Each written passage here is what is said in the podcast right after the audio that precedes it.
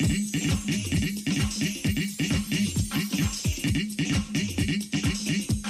s4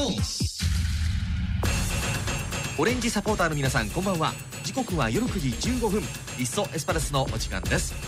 ゴールデンウィークも後半戦皆さんいかがお過ごしでしょうか？さあ5月に入ってエスパルスは2連戦となるこの1週間。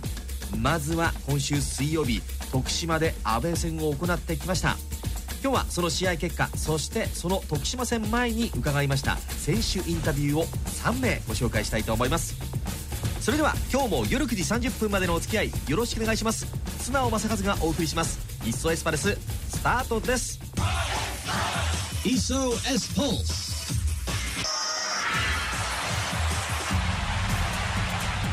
いっそエスパルスそれでは今週水曜日アウェーで行われましたリーグ戦第13節徳島ボルティス戦を振り返っていきましょう。この日は前々節の栃木戦からなんとスタメン7人を入れ替えて臨んだ試合となりました、まあ特にヘナト選手はリーグ戦初先発となった試合でもあります。さあこの試合はと言いますと両チームともに序盤は相手にシュートを打たせないという展開が続いていきます。前半も進んでいき40分でした。与えたフリーキックのピンチ柿谷選手の浮き球。最終的には阿部選手がゴールを決めて0対1先制点を決められてしまいます。そして折り返した後半秋葉監督が動きます。後半開始からオセフン選手に代わってチアゴ選手そしてヘナト選手に代わって宮本選手さらには北川選手に代わって乾選手を投入していきます。そして立ち上がりからエスパルスがゴール前に攻め込んでいくシーンが多くありました。がしかしなかなかネットを揺らすことができません。試合はどんどんと経過していきます。45分が経過。もう0対1この1点差が大きかったのかと思ったんですが後半の48分左からのコーナーキック。キッカーは神谷選手ニアサイドを狙って蹴り込みます。ここに合わせた今谷選手このボールを背後にそらすと鈴木選手の元へ。鈴木義則選手が冷静に決めてゴール。貴重な貴重な同点ゴールが生まれて試合は終了となりました。さあアウェー戦で勝ち点1を持って帰ってきた清水エスパルス、まあ、そんな13節となったわけです。それではこの徳島戦前に前日です。選手にお話を伺っております。まずは栃木戦でのゴールもあって2連続ゴール中だった乾選手。そのゴールの振り返りから聞いています。どうぞ。素晴らしい先制点でしたね。まあそうですね。はい、うん。よかったです。相手のゴールキーパーのこうちょっと難しいところを狙ったような。いや別にそんな狙ってたことじゃないです。はい、うん。うんもうとにかく打ちやすいボールあのトラップが、まあちょっと浮いちゃったんですけど、打ちやすかったんで思いっきり打ちました。2戦連発っていうのはどういう今お気持ちですか？まあ別にそんな嬉しいですけど、うんうん。そこまで。まあとにかく次が大事なんで、はい。その前の試合から結構こう乾選手のシュートチャンスが結構増えてるような印象あるんですけどそのあたりいかがですかね？そうですね、まあより前の真ん中やってるんで、そういう回数は増やしていかないといけないので、まあ増えてるのはいいことだと思いますけど、チームの3連勝なので今日もいい雰囲気でこう練習できてたと思いますけど、はいそうですね、いい雰囲気ではあります。はい、うん。この雰囲気でやっぱ試合に臨むっていうのはまた違うものなんですかね？まあ暗いよりは絶対明るい方がいいと思うので、ん。まあ、みんな自信も持てると思いますし、うん。えーまあ、次のね明日の試合もしっかり自信を持って、自分たちのやりたいことをやれるようにやっていきたいなと思います。うん、またあの連戦になりますけどこのあたりの過ごし方っていうのも大切になりますか？そうですね、あのまあでもうちはすごくいい選手が特に前は本当にいっぱいいるので、まあ、変えながらだと思いますけど、まあ、そういうことができるのが他のチームとはやっぱり違うところというか強みだと思うので、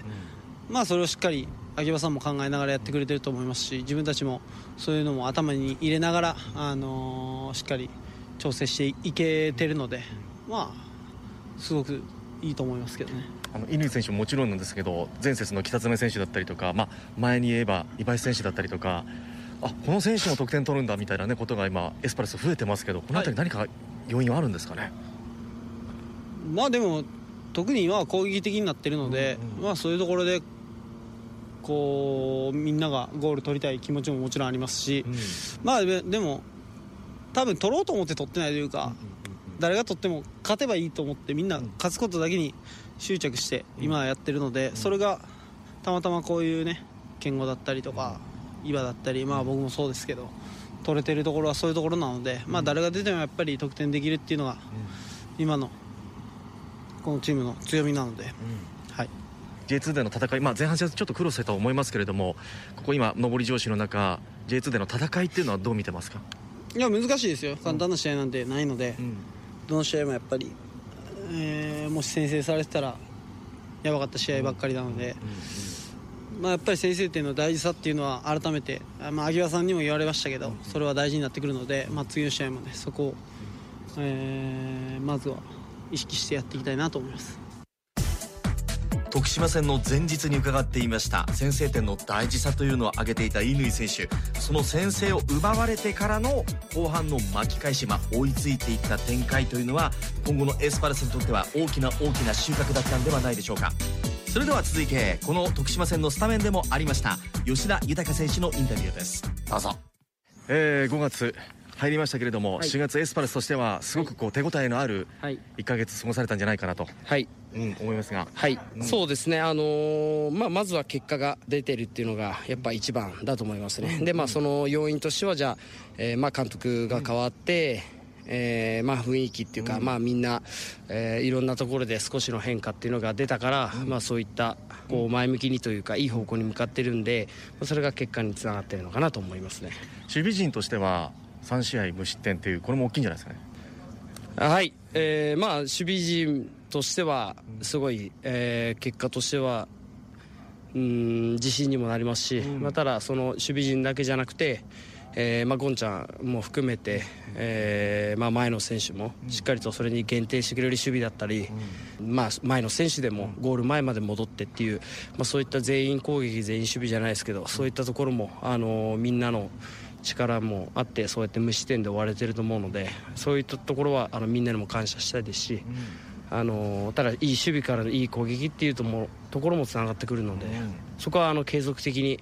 あの1試合でも多くあのクリーンシートで終われるようにどんどんやっていきたいなと思います。やっぱ先制して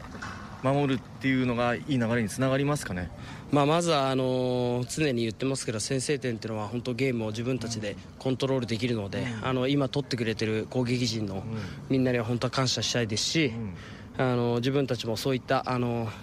うん粘り強く、我慢強くでやっていれば前の選手は必ず点を取ってくれるっていうところも今自信にもなっているのであのそこはしっかりと体を張ってやっていきたいなと思います。実際今年今 J2 というカテゴリーの中でのチーム初対戦もあるわけじゃないですか。この J2 のカテゴリーのチームの印象っていうのは何かありますか？吉田選手の中で。そうですね。あのいろんなチームのやり方というか戦術があってでいろんな選手がいるので、あのそこにこうゲーム中もちろん試合前にあのいろいろスカウティングビデオも見て準備はしますけどやっぱやりながらの引き出しっていうところ対応力っていうのは適応力っていうのは本当に大事になってくるかなっていうのを J2 の今やっててあの思いました。なのであのどんな選手かえー、まあいろいろ若手もいてこういろんな選手がいる中でそのゲームの中で、まあ、こういった選手にはこういう対応だとかっていうのをやっぱチームとしても個人としてもやれないとあのいけないなっていうのはあのすごい感じてますね。またあの今週2連戦という形でまた少しこうタイトなスケジュールになりますけどこの2試合に対する意気込みというのはいかがでしょう？個人としてはあのしっかりとまずコンディションを戻して常にあの100%であの今まで1試合1試合今まで以上に少しでも良くなるためにあのチームが勝つためにあのやっていくことを考えてます。でチームとしてはあの今こううまく流れがいい中でしっかりとあのアウェーで移動もありますし3連勝している中でこうちょっとふわっとしちゃう気持ちも多分ある選手もいるかもしれないですけど、そういったところをしっかりとあの締めて、あのしっかりと4連勝できるようにやっていきたいなと思います。3連勝で迎えたこのアウェー戦となりました、まあ、吉田選手の言っている通り、まあ、ここが一つポイントだったのかなと思いますけれども同点でアウェー戦勝ち点1を取って帰ってきた清水です。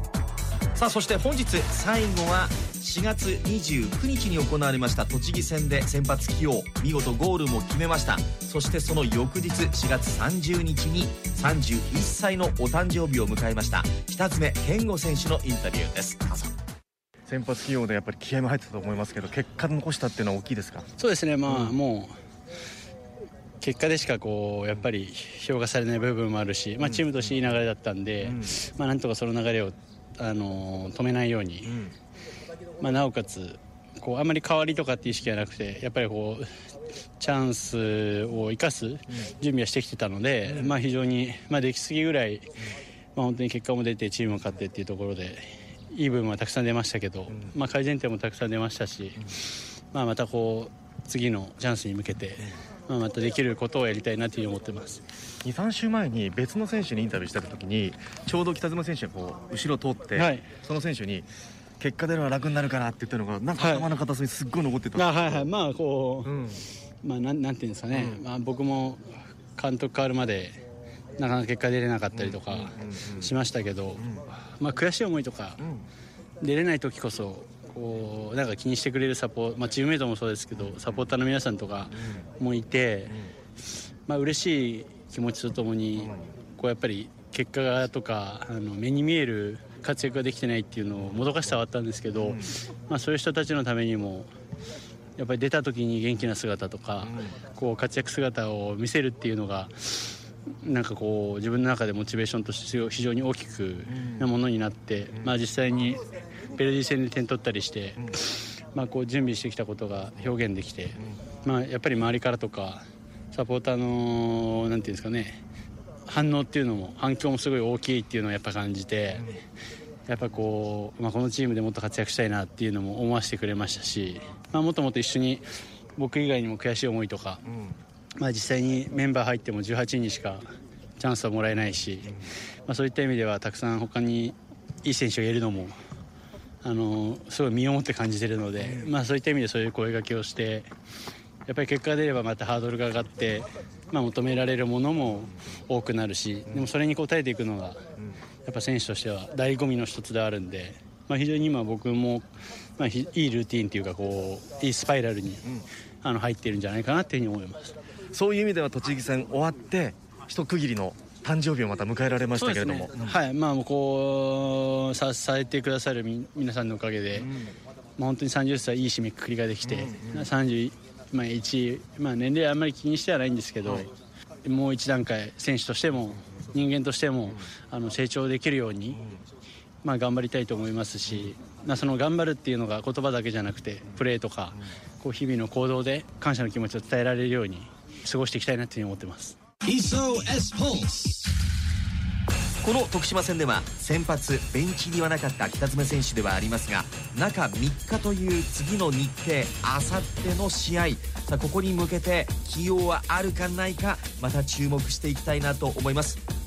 改めましてエスパルス次の試合はあさって日曜日ホームでいわきとの対戦となります。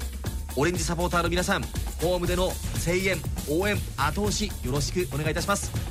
それでは今日はこの辺りで。綱尾正和がお送りしてきました「いっそエスパレス」また来週。